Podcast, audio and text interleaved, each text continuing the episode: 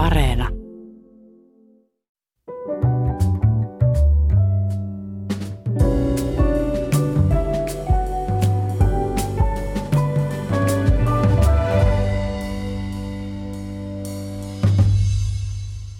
Hyvät ihmiset, laki on olemassa sitä varten, että yhteinen elomme sujuisi kutakuinkin rauhanomaisesti ja että voisimme luottaa yhteiskunnan rakenteisiin ja toimintoihin. Laki on siis enimmäkseen hyvä juttu, mutta se ei suinkaan ole täydellinen, sillä se on ihmisten tekemä ja tulkitsema. Joskus laki on tyhmä, joskus se on vanhentunut, aikansa elänyt, joskus se on yksinkertaisesti vain väärässä, paha ja ihmisarvoa alentava. Ja silloin saa ja pitää tehdä asialle jotain. Mutta mitä? Mistä alkaa kansalaistottelemattomuus ja mihin se mahdollisesti vie? Milloin pitää rikkoa lakia ja milloin se pitää noudattaa? Näitä kysymyksiä pohdiskellaan tänään täällä ja vieraiksi ovat saapuneet tutkija tohtori Kati Nieminen ja professori Jukka Kekkonen. Tervetuloa, hyvää huomenta ja kiitos kun tulitte. Kiitos. Kiitos ja hyvää huomenta. Tuota, semmoinen virittävä kysymys ensi alkuun. Milloin olette itse viimeksi rikkonut laki, lakia?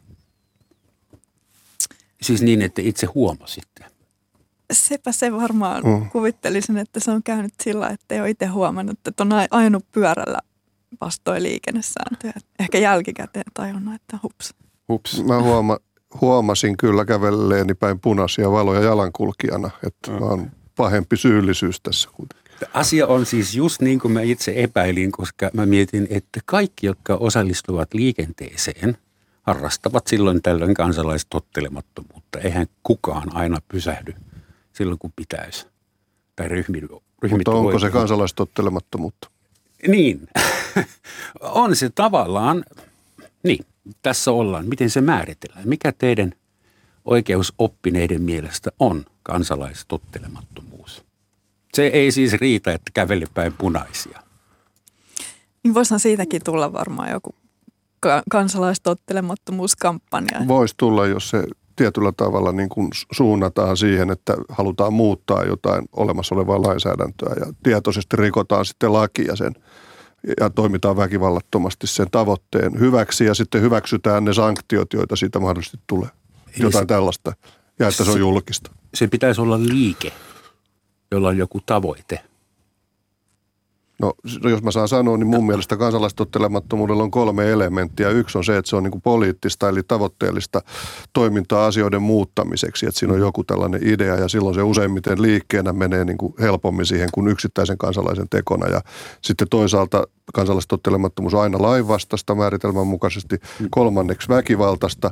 Lisäksi siinä, siihen yleensä kuuluu julkisuushakuisuus tai julkisuuden tavoittelu. Ja, ja, ja sitten, että kansalaistottelematon – näin niin kuin teoriassa ja määritelmän tasolla myös hyväksyy sitten ja alistuu niihin seuraamuksiin, joita mm. valtio hänelle mahdollisesti asettaa. Mä, Suunnilleen näin, mutta mä en tiedä, onko se on sofistikoidumpi määritelmä. Sitä mä en ymmärrä, miksi väkivalta oli mukana sun listalla, koska aika... Väkivallaton. Väki... Ah. Nimenomaan väkivallaton. väkivallaton. Se on ehdottomasti väkivallatonta, joo. Hyvä, no. Anteeksi.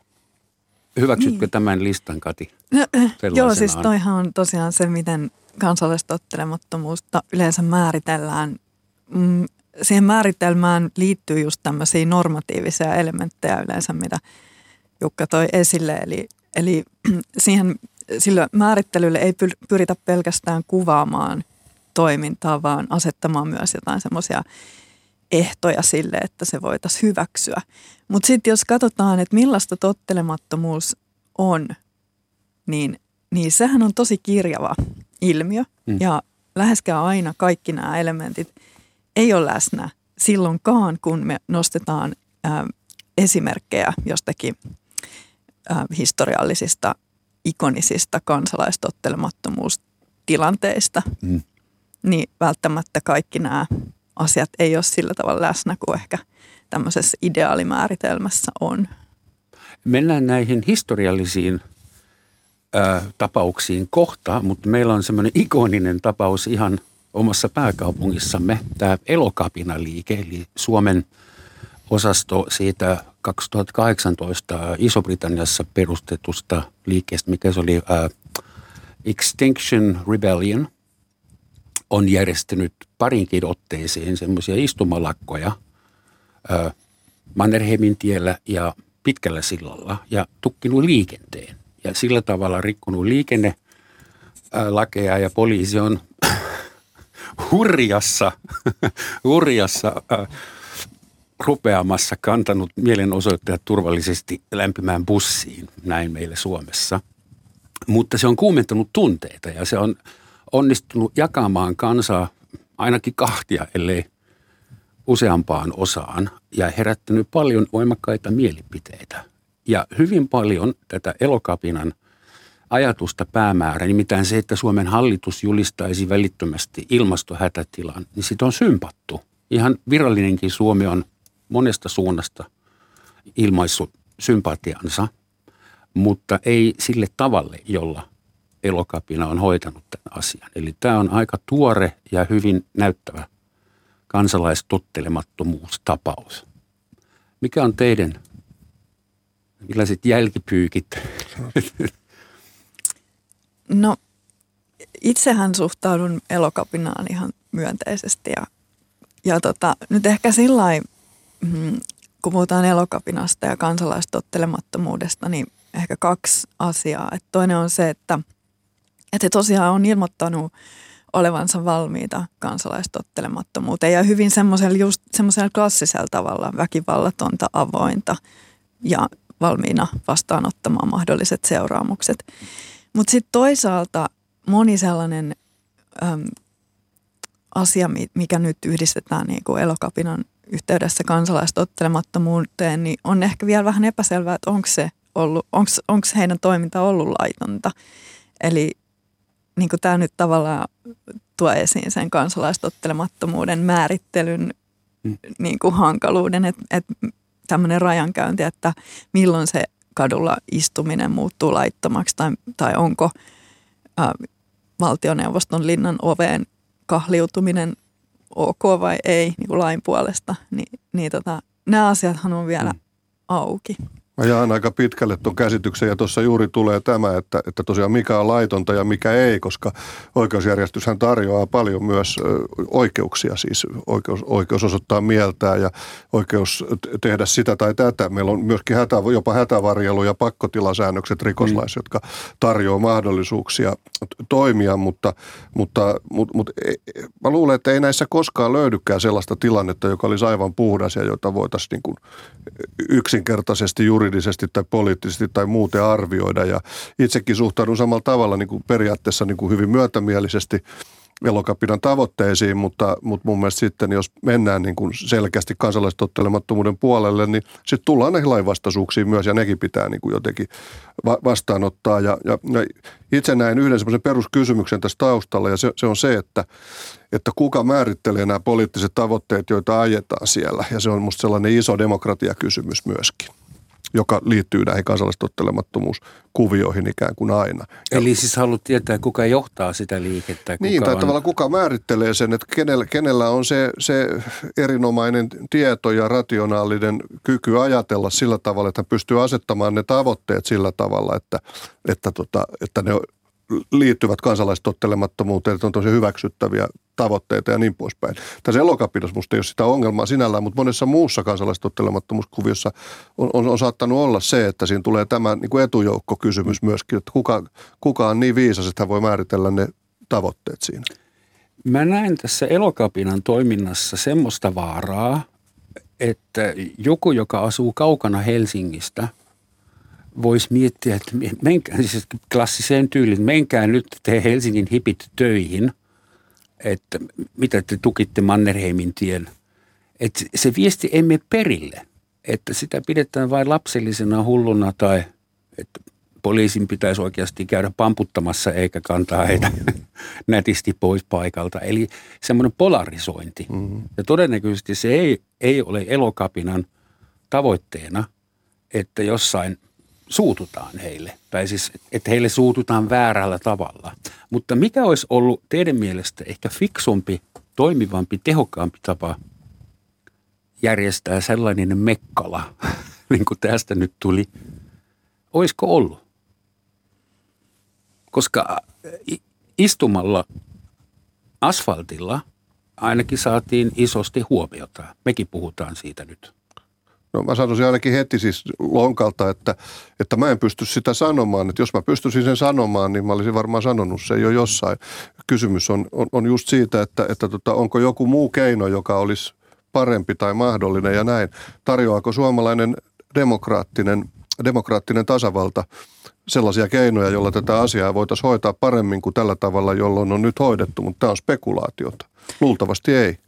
Niin, ehkä se on tullut osoitettu, että se ei riitä. Jos me otetaan tosissaan se ilmastonmuutosuhka, niin ehkä semmoista mekkalaa ei muuten saa aikaiseksi, että paitsi mielenosoitusoikeushan on ihan demokratian kulmakiviä, mm. että, että mä, siis suurin osahan ihan ylivoimaisesti eli elokapinan toimintaa on ihan normaalia mielenosoitusoikeuden mm. käyttämistä. Meillähän on Suomessa ja muissakin demokraattisissa valtioissa kaikki lailliset keinot käytössä. Meillä on ilmaisuvapaus, kokoontumisvapaus, me saadaan osoittaa mieltä. se raja ylittyy vasta siinä vaiheessa, kun lakia rikotaan. Ja jossain vaiheessa joku porukka keksii, että nyt se hetki on tullut, jolloin meidän täytyy rikkoa lakia. Niin mistä teidän mielestä kansalaiset voivat tietää, milloin on se hetki? Mä heitän rajun esimerkin. Mun entinen kotimaa Saksa, kaikki tuntee sen lähihistorian, että jälkiviisaudella siellä oltaisiin kaivattu paljon kansalaistottelemattomuutta 30- ja 40-luvulla, mutta kansa totteli ja siitä tuli globaali katastrofi. Ja kukaan ei voi väittää, että me emme tienneet, kun poliisit käy pidättämässä sun seinänaapurit, koska silloin väärä, vääränvärinen nenä tai liian isot silmät tai jotain. Eli onko olemassa semmoisia humanistisia, universaaleja mittareita, josta voi tietää, että nyt on aika istua Mannerheimin tielle tai ketjuttaa itseni presidenttilinnan aitaan tai Mä jotain. Ajattelen itse niin, että se, sellaisia jotenkin universaaleja lopullisia totuuksia ja mittareita ei ole olemassa. Ja tämä on ikuinen ihmiskunnan paini. Me ei koskaan löydetä sellaista vastausta, mikä pätisi jotenkin aina ja kaikkialla. Ja viime kädessä se on oman tunnon kysymys. Ja tietenkin ihmiset on sen suhteen erilaisia, että mitä, milloin kenenkin omatunto kolkuttaa ja, tai milloin on valmis hyväksymään to, tosiasiat tai ymmärtämään merkityksiä. Mutta, mutta se, mikä myös niin kuin on ehkä hyvä hahmottaa, on se, että moderni oikeus, kun puhutaan lainmukaisesta tai lainvastaisesta toiminnasta, niin moderni oikeus perustuu siihen ajatukseen, että laki ja moraali tai oikeus ja moraali pidetään toisistaan erillään. Eli yleensä siitä puhutaan sillä että, että oikeutta ei voi mitata niin kuin moraalisin mittarein, että onko se pätevä, pitäisikö sitä noudattaa vai ei. Mutta se sulku toimii sitten toisinpäin myös, että, että se miten moraalisessa mielessä pitäisi toimia, niin sitä ei voi ratkaista oikeusnormien avulla. Eli se, että onko joku toiminta laitonta vai laillista, on vain yksi argumentti moraalisessa keskustelussa. Se ei ole mikään niin kuin viimeinen sana. Mm-hmm. Mä tähän laittaisin vielä tämän vahvasti tämän kontekstuaalisuuden painotuksen, kun sä toit tämän Saksan historian esille ja näin, niin on aika suuri ero näissä kysymyksissä. Arvioidaan niitä oikeudellisesti tai moraalisesti sen mukaan, onko yhteiskunta demokraattinen tai eikö se ole demokraattinen. Tai tietysti ei ole tämmöistä kahtia jakoa, mutta kuinka demokraattinen se on, kuinka laajasti demokraattinen tai kuinka vähän demokraattinen se on, kuinka vä- lähellä se on diktatuuria ja niin poispäin. Ja näissä on aika isoja eroja sitten ja jos mennään sitten vielä kauemmas historiaan, niin kuin Ranskan vallankumousta edeltävään aikaan, niin sitten ollaan ihan toisessa maailmassa jo. Mutta nämä, nämä pitäisi aina mielestäni sitoa kontekstiin ja kun tullaan näihin oikeuden ja moraalin kysymyksiin, niin siinä tavallaan musta palataan tähän kysymykseen taas, että, että, että kenellä on oikeus niin kuin määritellä se moraalisesti oikea ja se toiminta tapa tai se tavoite, jota, jota kohti lähdetään sitten milläkin keinolla. Oli se demokraattinen, demokraattisen valtiokoneiston tarjoama keino tai sitten kansalaistottelemattomuus kun tässä puhutaan nyt laista ja moraalista, mussa herää semmoinen kysymys, eikö laki noudattaa myös niin kuin muoti-ilmiöitä ja laki on moraalin alainen. Esimerkiksi jos mietitään avioliittolaki, siis yksi onnistunut esimerkki kansalaistottelemattomuudesta on, on homoseksuaalisuus ja ää, tasa-arvoinen, vai mikä se on, sukupuolineutraali uusi lainsäädäntö, mikä liian oikea termi. Mutta pitääkö nyt nähdä niin, että kaikki homomiehet ovat olleet viimeiset 800 000 vuotta kansalaistottelemattomuusaktivisteja vai oliko se sitten vai, oliko ne vain rikollisia? Eli tässä tämä homoseksuaalisuutta kieltävä laki on selvä esimerkki siitä, että laki on moraalin aseistettu oikea käsi. Ja se yleinen moraali on muuttunut ja me ollaan vähän rentouduttu ja nyt ollaan tajuttu, että hei, tämähän onkin ihan turha tämä laki ja me ollaan heitetty se yli laidan. Et miten laki ja moraali voidaan erottaa, kysyn minä takaisin, Kati. Joo, siis tuossa mielessä ei tosiaan voida, että, että monet sellaiset niin kuin, äm, lain sisältö, siellä laissa niin kuin oikeusnormeissa on paljon moraalista aineesta, mutta se niin kuin argumentti – mitä oikeustieteilijät varsinkin harrastaa, on se, että, että se, että onko joku laki ikään kuin voimassa, onko se osa voimassa olevaa oikeutta, niin sitä ei voi niin kuin arvioida sillä perusteella, että onko se moraalisessa mielessä hyvä vai huono. Mutta mä ajattelen, että se tavallaan antaa moraalille, moraaliselle keskustelulle tilaa myös, koska silloin, silloin me voidaan aidosti puhua niin kuin moraalikysymyksistä ja sit oikeudesta vaan siinä määrin, kun se on ehkä tarpeellista. Mulla tulee tässä oikeushistorian tutkijana heti ensimmäisenä mieleen se, että siis katsotaan lyhyemmältä ja pidemmällä aikavälillä, niin on aina vähän jäljessä. Että mm. laki ei niin ohjaa su- suoranaisesti yleensä yhteiskuntakehitystä, vaan aina pikkasen tullaan jälkijunassa. Ja, niin laki ja, tehdään aina vasta silloin, kun se tarvitaan. Niin, ei, silloin kun ei, löytyy jo, jonkun ryhmän, jonkun, joku ryhmä katsoo, että merkittävä ryhmä, että on, on, on ongelma, joka pitää korjata lailla. Lailla on maata rakennettava, mutta ongelmat on niin kuin ensin ja laki tulee sitten vasta sen jälkeen. Ja, ja tota, toinen näkökohta, joka tähän liittyy, on se tähän moraaliinkin tämä – tämä, että tämmöinen niin kuin universaali juttu on se, että, että niin kauan kuin on lainsäädäntö ollut, niin sen yksi keskeinen funktio on ollut ihan niin kuin perusyhteiskuntatieteen lähtökohtien mukaan ylläpitää yhteiskunnallista järjestystä. Ja sitten se moraalikin asettuu sitten siihen kontekstiin ja, ja, ja, ja niin poispäin. Mutta näissä asioissa sitten on hyvä muistaa myös se, että, että ei ole olemassa mitään niin kuin yhtä, yhtä ainoa moraalia tai yhtä ainoa näkemystä oikeasta lainsäädännöstä, vaan niin kuin tiedämme, niin tähän on poliittista taistelua koko ajan, joka muuttuu ongelmien muuttuessa ja, ja tota, niin kuin nähdään tässä ilmastokysymyksessä muun muassa.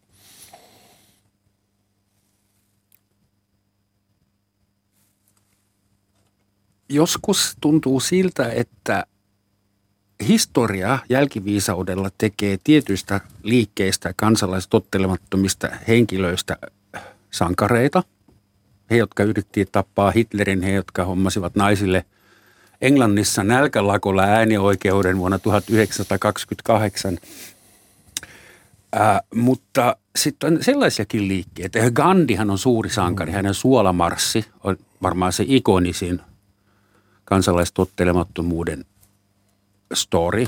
Kun Intiassa intialaiset eivät saaneet nostaa ja kerätä suolaa maasta, koska se oli Iso-Britannian kolonialisti herrojen omistuksessa, niin Gandhi käveli 240 mailia ison ihmisjoukon kanssa meren rannalle ja nosti sitten laittomasti sitä suolaa.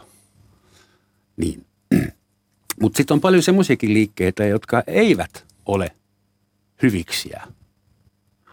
Varmaan joku islamistinen fundamentalisti, terroristikin olisi itsestään sitä mieltä, että minähän olen kansalaistottelemaan ja mä oon pyhällä asialla, en vain hyvällä, vaan suorastaan pyhällä – kyllä sitten historiaa tulee ymmärtämään minua, niin millä oikeudella me, coming to the point, millä oikeudella me määritellään, mitkä ovat, että Gandhi on hyvä ja joku toinen, ne jotka yritti päästä Washingtonin sinne kapitoliin, ne on pahiksia. No mä sanoisin tähän nyt, tätä tuli pikkasen niin oikeushistorian kautta, niin tota, sillä tavoin, että, että historian kirjoitushan on aina voittajien historiaa aika pitkälle. Ja sille ei niin kuin mahda mitään, että ne, jotka voittaa, niin ne määrittelee sen historian. Kun Berliinin muuri kaatui, niin, niin kirjoitettiin uudelleen aika paljon Itä-Euroopan ja Itä-sen Keski-Euroopan maiden historiaa ja niin poispäin. Mutta tieteessä pyritään tietenkin aina, aina totuuteen ja, ja, ja, ja, ja, ja, ja mahdollisimman hyviin tulkintoihin, hyviin selityksiin, pitäviin selityksiin. Ja, ja sen takia sitten nämä asiat e, on, on myös niin, että, että on, on olemassa tällaista, voisiko sanoa, niin oikeaa ja objektiivisuuteen pyrkivää tietoa ja, ja, ja vastaavaa. Ja sillä tavalla sitten nämä jotkut kansalaistottelemattomat jää historiaan, mutta, mutta tota, laajemminkin. Mutta tässä on mun mielestä nyt taas se, niin kuin se kontekstijuttu, tämä oikeusvaltiokysymys ja tällainen, että meillä on niin kuin toisen maailmansodan jälkeen ihmisoikeudet ja, ja, ja, ja tota Berliinin muurin kaatumisen jälkeen universaaliset ihmisoikeudet. Kyllä ne painaa tässä arviossa erittäin paljon kun arvioimme kansalaistottelemattomuutta niin kuin missä tahansa. Mä en tiedä, mitä ajattelet sä suunnilleen samansuuntaisesti. Mä lähtisin tuota, taas sen niin kuin kansalaistottelemattomuuden määrittelyn ja sen hankaluuksien kautta et, lähestymään, että kun ähm, meillä on määritelmä, joka itse asiassa aika harvoin vastaa niitä tosielämän tottelemattomuustapauksia. Otetaan nyt vaikka Gandhi. Gandhihan oli oikeastaan viime kädessä vallankumouksellinen ja yleensä ajatellaan, että kansalaistottelemattomuus nimenomaan ei ole vallankumouksellista, vaan pohjimmiltaan sitoutuu siihen yhteiskuntaan, jossa se tapahtuu. Ni, niin sitten myös tämmöinen niin kuin pyrkimys just määritellä se tottelemattomuus normatiivisesti, eli sillä tavalla, että tiedettäisiin myös, että onko se nyt sitten oikein vai väärin, niin, niin se on niin kuin tosi se on oikeastaan ihan mahdotonta. Ja jos nyt niin kuin itse vetäisin johonkin rajan, niin, niin, niin silloin se tosiaankin perustuu vaan mun omaan tällaiseen eettiseen ajatteluun. Mutta mä sanoisin, että sellainen tottelemattomuus, joka, tai ainakin sellainen tottelemattomuus, joka pyrkii siihen, että rajoitetaan toisten ihmisten oikeuksia tai kyseenalaistetaan ihmisarvoa tai jotenkin muuten tämmöinen tosi tuhoava lähestymistapa, niin, niin, niin semmoisen rajaisin kyllä niin kuin pois. Entäs jos joku estää mua ajamasta uudella City-maasturilla niin Helsingin keskustaan? Tuo oikeastaan havainnollista niin kuin oikeudellisenkin ajattelun ehkä semmoista vähän niin kuin Mulla on oikeus liikkua. Niin, että, että kun laitetaan oikeus ja oikeus vastakkain tai oikeus ja ihmiskunnan kohtalo vastakkain, niin ollaan helposti tosi absurdeissa. Sääliksi tässä pelissä käy usein poliisi, koska mm. poliisi on se, joka joutuu paikalle ja hoitamaan asiat ihan fyysisesti. Ja kaikki suuttuu sitten poliisille, vaikka poliisille ei ole mitään tekemistä koko problematiikan kanssa. Mm ensisijaisesti. Se on siis, tässä on nyt yksi iso juttu, joka tulee koko ajan hyvin mun mielestä se esiin, että, että nämä on epämääräisiä nämä rajavedot ja, muuttuvia ja tässä jo, me joudutaan niin kuin, taistelemaan sen kanssa, että miten me tullaan toimeen niin kuin tämän epävarmuuden kanssa. Ja se tulee tässä polarisaatiossa esille, se tulee näissä normikollisioissa esille ja niin poispäin. Mutta mun mielestä aika hyvä lähtökohda tarjoaa tämmöistä oikeusvaltioperiaatteet ja ihmisoikeusperiaatteet, että niiden kanssa päästään niin kuin aika pitkälle mun mielestä näissä asioissa. Ja poliisi on todellakin niin kuin tiukassa paikassa näissä, näissä asioissa ilman, ilman muuta, koska se, poliisin toimet sitten niin kuin välittömästi tulee sitten tämmöisen nykyään niin kuin julkiseen arviointiin, mikä tietysti on, on, on hyvä asia ja, ja niin poispäin. Ei, ei ole helppoa olla, olla varmaan poliisi tuolla ratkomassa näitä kolliisiotilanteita, näitä, jossa eri, niin pitäisi, eri pitäisi varmistaa, että kaikki osapuolet saavat oikeutensa siinä, siinä pelissä.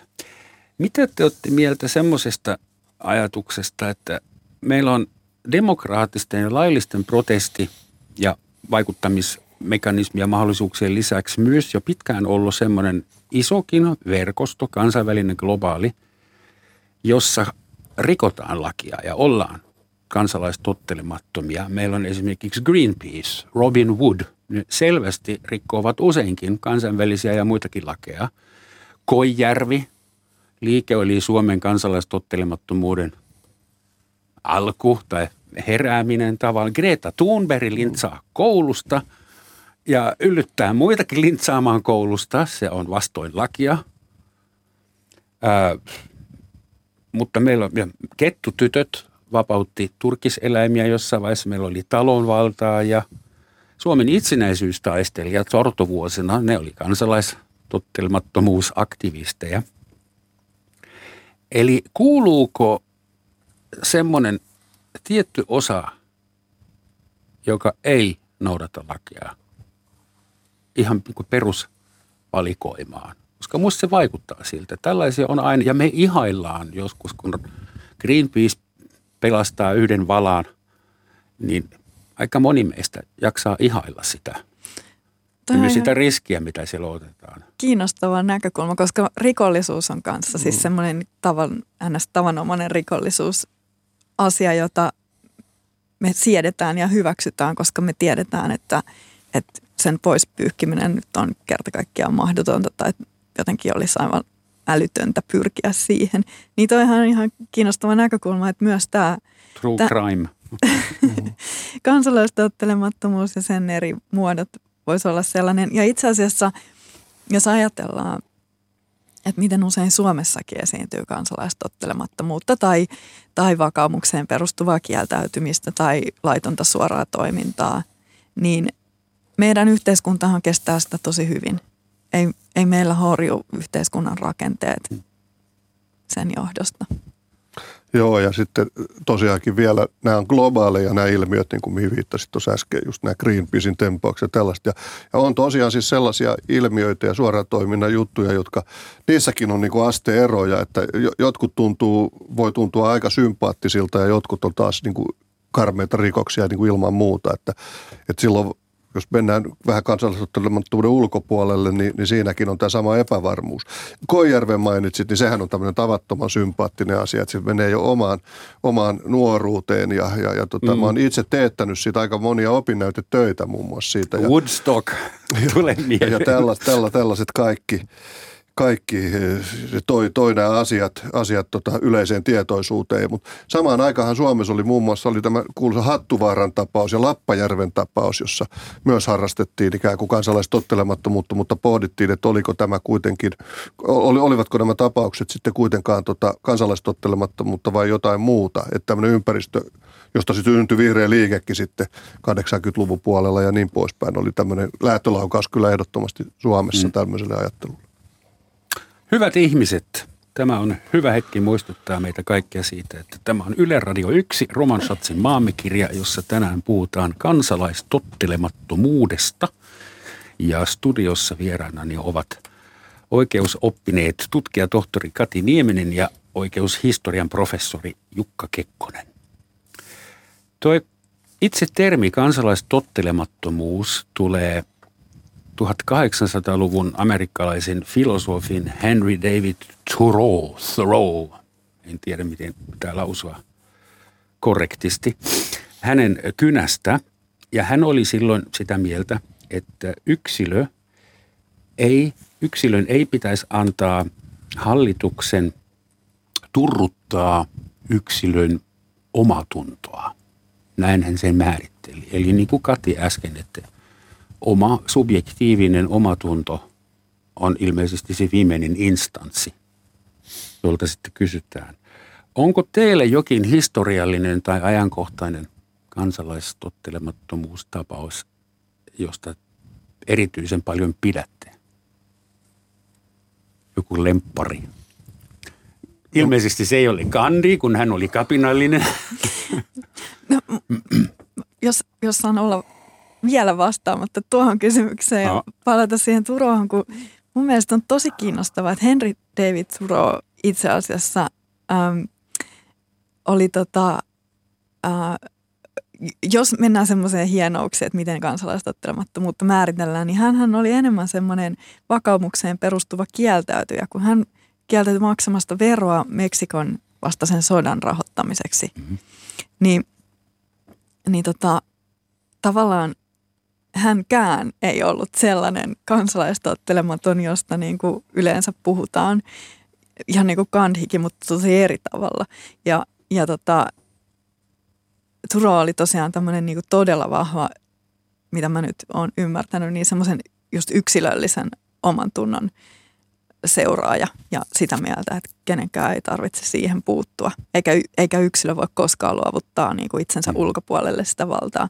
Kun taas Gandhi ja vaikkapa Martin Luther King oli tosi, heillä oli tosi vahva yhteisöllisyyden ajatus siinä toiminnassa. Tämä niin kuin havainnollistaa sitä kirjoa, mm. missä, mistä puhutaan. Mm. Ja tota, um, en mä tiedä, kyllä mun, ehkä jos nyt joku semmoinen, en mä kyllä osaa valita mitään suosikkia. Vaikea sanoa. Siis Gandhi on tietysti jättiläismäinen menestystarina jollain tavalla. Ajattelen sitä sillä tavalla ja suunnattomalla kunnioituksella. Mutta kyllä Suomessa nyt yksi tällainen aika hyvä oli tämä aseista kieltäytymis aseista kieltä tämä yllytysoikeudenkäynti ja siihen liittyvät asiat 60-luvun lopussa, 70-luvun taitteessa, jossa, jossa tota, saatiin niin kuin lainsäädäntöön muutoksia aika paljon sitä kautta, että, että tota, julkisuudenkin henkilöt niin kuin ilmiantoivat itseään niin kuin poliisille ja itsensä poliisille ja tota, oikeuslaitos mennäisi mennä tukkoon näiden oikeudenkäyntien kautta ja tämä on kontroversielli asia ehkä, mutta tota, siinä saatiin ainakin tällainen muutosaika. Ja kyllä tässä Koijärvessäkin jotain, jotain hyvin sympaattista oli. Mä itse, monet tuttavani olivat siellä, mutta mä itse olen aina ollut niin lainkuulijainen pelkuri, että mä en tämmöisiin lähtenyt. Mutta Jaa, tota, nyt olisi kunniaksi, jos olisit ollut silloin Voi olla, voi olla, voi olla, tai sitten ei. Eli Suomestakin löytyy esimerkkejä onnistuneista kansalaistottelemattomuus tempauksista. Kummallista, että kumpikaan teistä ei maininnut kieltolain kumoamista. 5, 4, 3, 2, 1, 0. Kun meillä ei ole alkoholia, niin merkittävä asia meille. Niin koko kansa oli mukana tottelemattomana. Ja silloinhan oli, sehän täytti ihan nämä peruskriteerit. Se oli toivottavasti väkivallatonta – oli erittäin laaja liike sen takana ja pyrkimyksenä lainsäädännön muutos, jota saatiin sitten aikaan. Mutta ei kansa ollut sen takana mitenkään yksimielisesti. Meillä oli hyvin vahva raittiusliike, jota arvostamme hyvin paljon tänäkin päivänä. Mutta demokratiassa Polarisaatio oli suuri tässä jo. jo. Mm.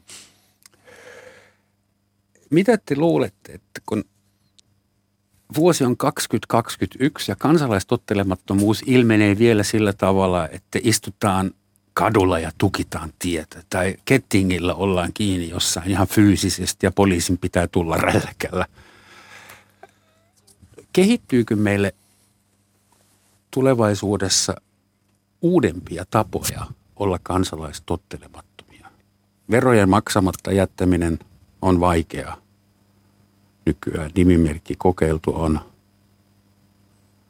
Mutta sehän on hyvin alkukantaista, semmoinen fyysinen tapa istua jossain tukkia jonkun tietä. Meillähän olisi internet ja Facebook ja Instagram. Siellähän, siellähän esiintyy, jos ajattelee nyt, en tiedä lasketaanko yleensä whistleblowing osaksi kansalaistottelemattomuutta, eli tämmöinen niin kuin, äm, ikään kuin jonkun organisaation sisältä käsin tuotu, esiin tuotu joku epäkohta, niin sitähän on nyt viimeksi luin Facebookiin liittyen, eli, eli entiset työntekijät on tuonut esiin, että mm. miten Facebook on ö, ohjannut ihmisten mielipiteitä syöttämällä heidän feedinsä salaliittoteoriaa, linkkejä tai jotain tämmöistä. Niin tota, sehän ei myöskään ole uusi ilmiö. Meillä mutta, on Julian Assange ja niin, Snowden ja mutta voisin kuvitella, että nyt kun varsinkin kun on huolissaan laajemminkin tämmöisten digijättien mielipide tai roolista tämmöisen mahdollisena mielipidevaikuttajina ja ihmisten äänestyskäyttäytymisen ohjaajina, niin voisin kuvitella, että sieltä, siellä voisi ehkä jotain tapahtua. Uusia keinoja varmaan keksitään ja tota, mä, minähän on boomeri, niin minä en näitä keksi, mutta siellä on sitten näitä nuoria lahjakkaita, tota, joilla on paljon mielikuvitusta ja älyä ja tietoa, niin kyllä siellä keksitään näitä uusia juttuja. Mutta joskus tuntuu, että vanhakin konsti on aika hyvä sitten, koska tämmöinen, mitä nyt elokapina on, on sitten käyttänyt, niin ainakin jos lähdetään siitä, että, että, että, että tämä toiminta ja tavoitteen asettelu sai paljon huomiota, niin kyllä ne siinä, siinä he onnistuivat hyvin.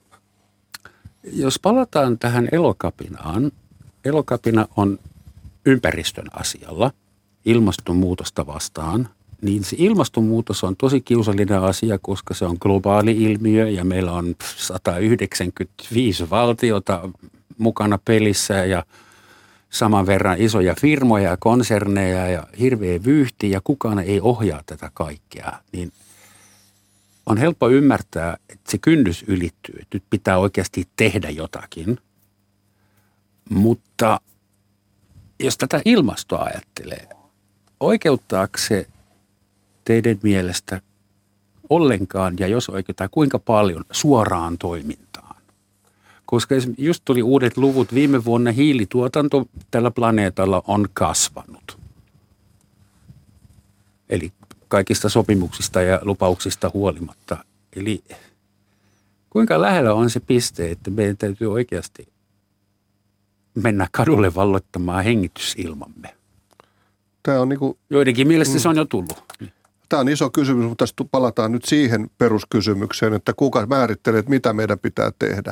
Että siitäkin on aika erilaisia, erilaisia näkemyksiä. Itse mä luotan kovasti näihin kansainvälisiin ilmastopaneeleihin ja, ja kansallisiin ilmastopaneeleihin ja, ja niin kuin niin kuin sen tasoiseen politiikkaan, jota näiden suositusten perusteella tehdään, mutta meillä on kuitenkin sellaisia, jotka haluaa paljon enemmän ja nopeammin ja sitten sellaisia, jotka on, on taas ihan toista mieltä.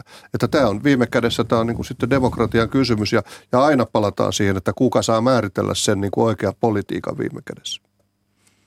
Toisaalta se tuo esiin myös sen, että, että tähän mennessä tämmöiset demokraattisen vaikuttamisen peruskeinot, niin kuin vaikka äänestäminen, ei ole ollut kovin tehokkaita. En nyt mene määrittelemään mitään kynnystä mm. tai visioimaan, että minkälaista suoraa toimintaa voisi olla, mutta ei se, ei se tota, tämä on, niinku, tää on just tämä, että, että esimerkiksi kun puhutaan nykyään paljon päätöksen teon perustumisesta tutkittuun tietoon, niin sitä tietoahan meillä on. Me tiedetään, että, että ilmastonmuutos tulee ja vaikuttaa jo nyt tosi suuresti ja jotain pitäisi tehdä. Mutta sitten meillä on erilaisia näkökulmia siitä, mielipiteitä, että mitä pitäisi tehdä ja miten nopeasti ja miten suurella otteella ja missä päin maailmaa, kenen pitäisi tehdä. Niin siinä, siinä on se riski, että sit päätöksiä ei saada tehtyä tai ei saada tehtyä tarpeeksi suuria päätöksiä. Mm-hmm. Mä näen tässä ihan selvästi tällaisen vastakkainasettelun, että, että tota, tekevätkö valistuneet itsevaltiat ne päätökset tai tehdäänkö ne demokraattisessa prosessissa. Ja ei ole mitään yksilitteistä vastausta tähän, että kuinka tulee tapahtua, mutta tietenkin itse kannattaisin, että demokraattisessa prosessissa tehdään nämä asiat sekä kansallisesti että globaalisesti, mutta sehän on täysin utopiaa tietysti. Ja silloin täytyy tulla jotain muuta ja uutta ja jotain. Yleensä ihmiskunta näyttää oppivan, kuten Jori Henrik von Fricht sanoi aina, vaan niin kuin sitä kautta, että tapahtuu jotain ihan katastrofaalista. Että niin kuin viime kädessä ihmiskunta oppii, mutta ehkä liian myöhään. Ja jos palataan nyt siihen elokapinaan vielä, niin heillähän on nimenomaan tämä ajatus, että demokraattisesti vaikutetaan. Mm. Eli, eli he eivät ole hylänneet demokraattisia mm. vaikutuskeinoja. Se oli sun jännä määritelmä, kun sä puhuit Gandista. Kun sanoit, että Gandhi ei täytä klassiset määritelmät kansalaistottelemattomuudesta, kun hän oli enemmän kapinallinen.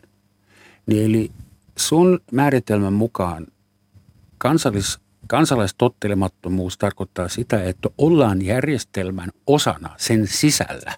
Ja muutetaan se sisältäpäin, mutta kuitenkin rikkoen sen sääntöjä. Niin tuohon on niin tavallaan kaksi lähestymistapaa ja mä en oikeastaan niitä sillä tavalla, mä, mä en pidä semmoisista normatiivisista määritelmistä kauhean paljon, mutta että toinen on se näkökulma kansalaistottelemattomuuteen, että just mikä Jukkakin toi esille, että, että mitä tavallaan suurempi demokratia, niin sitä pienempi tila kansalaistottelemattomuudelle. Mm. Mutta sitten toinen näkökulma on se, että, että kansalaistottelemattomuus nimenomaan sitoutuu siihen yhteiskuntaan, jossa se toimii. Ja nimenomaan ja. demokraattisiin, tämä koskee nyt nimenomaan demokraattisia. Ei halua kumota sitä yhteiskuntaa. Ei pyritä vallankumoukseen. Okei. Okay. Meillähän on ollut viimeiset vuodet ihan uusi väestöryhmä, jolla on keksitty hieno nimi, niin sanotut denialistit. Kymmenen vuotta sitten ei ollut ketään denialistia, mm-hmm. ainakaan mun sanavarastossa. Se on uusi tuttavuus, mutta siis denialisti on semmoinen ihminen, joka ei piru vie suostuu uskomaan sen, mistä minä tiedän, että se on totta. Eikö näin ole denialismin perusmääritelmä? Että me, jotka tiedämme, miten asiat oikeasti on, me haukutaan muut denialisteiksi. Mutta mitäs nyt, jos itse denialistit, rokotevastaiset kriitikot ja, ja ilmastonmuutoksen ja holokaust, denialistit, kaikki, mitä, jos he ovat omastakin mielestä vain jalo kansalaistottelematon liike, jolla on päämäärä – Vaikea sanoa. Eli tästä niin hyvikset ja pahikset. Va- vaikea sanoa sillä tavalla, kun tuntee niin vähän denialisteja, ei ehkä, ehkä yhtään denialistia tunne ja näin. Mutta mut kyllä mun mielestä näissä asioissa niin, niin tota kaikki ei ihan kelpaa nyt kuitenkaan. Et kyllä meidän täytyy luottaa aika pitkälle tutkittuun tietoon. Ja ihan sama kuin näissä oikeusvaltiokysymyksistä, jotka on mulle aina sydämen asioita, niin, niin kyllä me tiedetään, mitä, mit, mit, miten oikeusvaltio noin periaatteessa pitää toimia ja mitä siihen kuuluu. Et ei siinä ole mitään epäselvää. Ja silloin, jos asetut niin kuin sen ulkopuolelle, että kannatat jotain diktatuuria tai jotain muun kaltaista systeemiä kuin demokraattinen oikeusvaltio, niin, niin tota, en mä osaa niin kuin ihan suhtautua täysin niin kuin suvaitsevasti siihen – vaan kyllä siinä pitää puolustautua jollain tavalla. Ja sama varmaan koskee tässä, jos keskustellaan niin kuin denialistien kanssa ilmastonmuutoksen torjunnasta, niin, niin kyllä siitä täytyy, ei sitä voi ottaa niin kuin ihan saman veroisenakaan mielipiteenä, vaan se pitää, sitä pitää nojautua siihen parhaaseen olemassa olevaan tietoon ja niin kuin puolustautua ja toimia sen mukaan. Mutta mä oon hyvinkin, hyvinkin tota, suvaitsematon, niin kuin huomaat. Nolla toleranssia suvaitsemattomuudelle. No suurin piirtein. Samaa mieltä olla.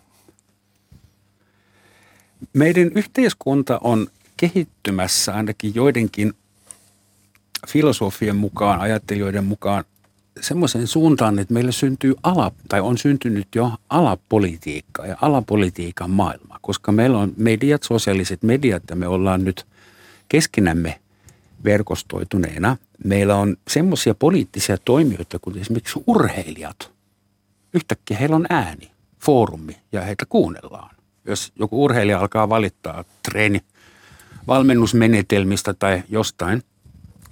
Homot on ollut jo pitkään aika hyvin hahmotettavissa oleva Asekauppiailla on oma autoilijat, vammaiset, vanhemmat, veronkiertäjät, eronneet, luonnonsuojelijat, myös terroristit ja himoleipurit myös. Et meillä kaikilla on nykyään oma kupla, oma skede mitä se teidän mielestä mahdollisesti aiheuttaa? Tämä on sitä pirstoutumista, mutta sehän on myös positiivinen asia. Et syntyykö uusia liikkeitä näistä? Varmaan, ja sehän on sinänsä hyvä asia, että, että mitä monipuolisempi joukko ääniä pääsee yhteiskunnassa kuuluviin. Mutta itseäni viehättää sellainen ajatus, että esimerkiksi kun teen äänestyspäätöksiä, niin en välttämättä valitse sellaista poliitikkoa, joka edustaisi jotenkin juuri mua tai olisi mahdollisimman samanlainen kuin minä ja edistäisi just mulle tärkeitä asioita, vaan, vaan sellaisen, joka ehkä edistää sellaisten ryhmien asioita, jotka on, joiden asiat jotenkin huonommin kuin mulla tai tekee jopa mulle epämieluisia päätöksiä – jos se on kuitenkin niin kuin mun mielestä tarpeellista, niin kuin nyt vaikka joku autoilun rajoittaminen. Yritätkö olla epäitsekäs äänestäessäsi? Joo, voisi sen niinkin Miksi? Sanoa. Sehän on, olisi epäitsekäs kaikina muina päivinä, mutta silloin sinä päivänä pitää tehdä se ruksi. Mä en tiedä, tarvitaanko sinne kuitenkin aika niin kuin lisää kuitenkin aika hyvä, hyvä osasia valkoisia keski-ikäisiä naisia vai olisiko, olisiko joku kirjavampi mm. joku parempi? Mulle tuli tästä kupla-ajatuksesta vielä. Mä, mä jotenkin, mulle, mulle se on pikkasen negatiivinen siis sillä tavalla, että mä oon nähnyt, että viimeisten kymmenen vuosien aikana Suomessakin on syntynyt sellaisia kuplia sellaisiin paikkoihin, jos niitä ei pitäisi olla mun on nyt pakko ottaa Helsingin yliopisto esille ja yliopistomaailma esille, että meillähän on aivan selvä, selvät kaksi kuplaa siellä. Meillä on työtä tekevä henkilöstö, tutkijat, opettajat, opettajat, hallinto opiskelijat. Me, me on, meillä on oma kupla, meillä on tietty näkemys mm. siitä, miten asioiden pitäisi olla ja miten ne on. Ja sitten meillä on meidän johto, johtajat – jotka tota, de- dekaanit, rehtorit ja, ja tota, johtava hallintohenkilöstö, jotka elävät omassa kuplassaan. Ja se on hyvin tuskallista akateemisessa yhteisössä, jossa pitäisi parhaan argumentin voittaa ja kriittisen ajattelun. Ja dialogin ke- käydä ja dia- valtoimenaan. Ei, ei, ole, ei ole mitään. Se on erittäin ahdistavaa itse asiassa. Sitten teillä on varmaan kellarissa vielä se lukittu huone, jossa porukka pelaa salaa Afrikan tähteä välillä. oli, oli pakko saada mukaan. oli hyvä, että sanoit sen, että meidän ei tarvitse sanoa siitä. Just joo. Se ei liity käsittääkseni kansalaistottelemattomuuteen. Tai paitsi ehkä niin. tulevaisuudessa jotkut pelaavat sitä salaa poistoissa ja juoksevat karkun, kun poliisi tulee. Onko teidän mielestä tällä hetkellä Suomessa jokin epäkohta, jota vastaan pitäisi tehdä jotakin? Siis ilmastonmuutos nyt on tietysti globaali ongelma. Mutta mistä suunnasta olisi ehkä odotettavissa seuraava tottelemattomuus? Mä näkisin, että, että mitkään asiat ei oikein tu, tule koskaan valmiiksi. Ja jos ajattelee niitä teemoja, joista Suomessa kansalaistottelemattomuutta on nyt viime vuosina ja vuosikymmeninä esiintynyt, on just ympäristö, eläinten oikeudet, pakolaiset, turvapaikanhakijat. Mm, niin kyllähän näissä niin kuin muun muassa vielä riittää tekemistä sekä niin kuin, tai siis, että, et, ja mikään asia ylipäätään ei varmaan koskaan tule demokratiassa varsinkaan valmiiksi. Että, että voitaisiin niin kuin olla sitä mieltä, että tämä asia on nyt hoidettu ja siirretään seuraavaan.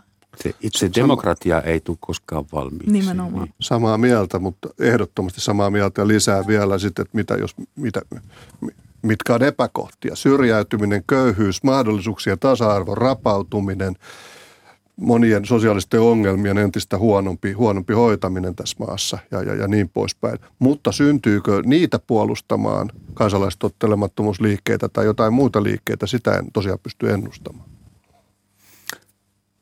Lopuksi vielä semmoinen ajatus, että Sitran uudessa raportissa Arvot, ideaalit ja muutos on pieni äh, tekstinpätkä, jossa puhutaan siitä, että, että nuoriso on viimeisen 20 vuoden aikana menettänyt uskonsa politiikkaan ja kosketuksensa poliittisiin päättäjiin. Se kuulostaa vähän niin kuin Sokrateksen sitaatilta, että 3000 vuotta vanha nuoriso ei kunnioita auktoriteetteja ja sitä rataa, että aina keksitään uudestaan, että voi voi tätä nuorisoa. Onko teidän mielestä kansalaistottelemattomuus nuorten ihmisten heiniä? No ei. Korreloiko se? Ei. Siis varmaan ei. se jotenkin korreloi, että nuoret varmaan on niin kuin aloitteellisia monesti, mutta elokapinakin on osoittanut, että, että monet muutkin vanhemmatkin ihmiset on ilmoittaneet tukensa ja menneet mukaan. Ja, et en näkisi, että se ihan niin yksioikosta on. Mä sanoisin enemmän nuorten, koska on nuorilla on niin sanotusti kilometrejä jäljellä enemmän kuin vanhemmilla, mutta onhan siellä tosiaan niin kuin kaiken, kaiken ikäisiä mukana ja, ja, ja, ja niin poispäin. Eikö nuorissa sukupolvissa ole meidän tulevaisuutemme ja niin kuin hy, parempi ja hyvä tulevaisuutta? Itse kävelin silloin kotiin Helsingissä, kun elokapina istui pitkällä sillalla. Ensin olin hyvin tuohtunut, kun raitiovaunut ei mennyt. Meinasin jo suuttua, mutta sitten kun tajusin, että se on elokapina, sitten kävelin ekologisesti kotiin ja kävelin siitä läpi. Ja ainakin kolmas osa näistä ihmisistä, jotka istui sillä sillalla, oli mun ikäisiä. Ei vaikuttanut ollenkaan siltä, että ne olisivat jotain nuoria hippejä. Näin muuten oli jo. Itse asiassa siellä oli hyvin paljon meidän yliopistolaisia muun muassa. Kunnioitan heitä kovasti.